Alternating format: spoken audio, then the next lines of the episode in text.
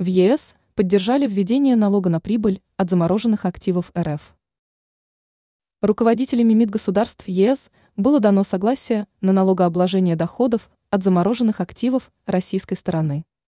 Они обсудили данное предложение в недавнем времени. Об этом рассказали журналисты агентства Bloomberg.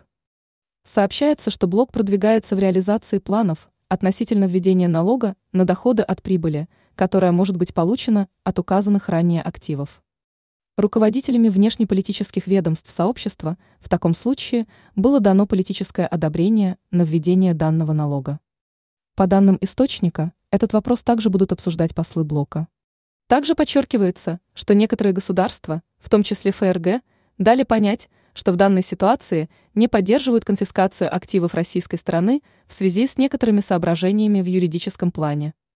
Ранее в Эстонии раскрыли сроки создания механизма касательно передачи украинской стороне активов РФ.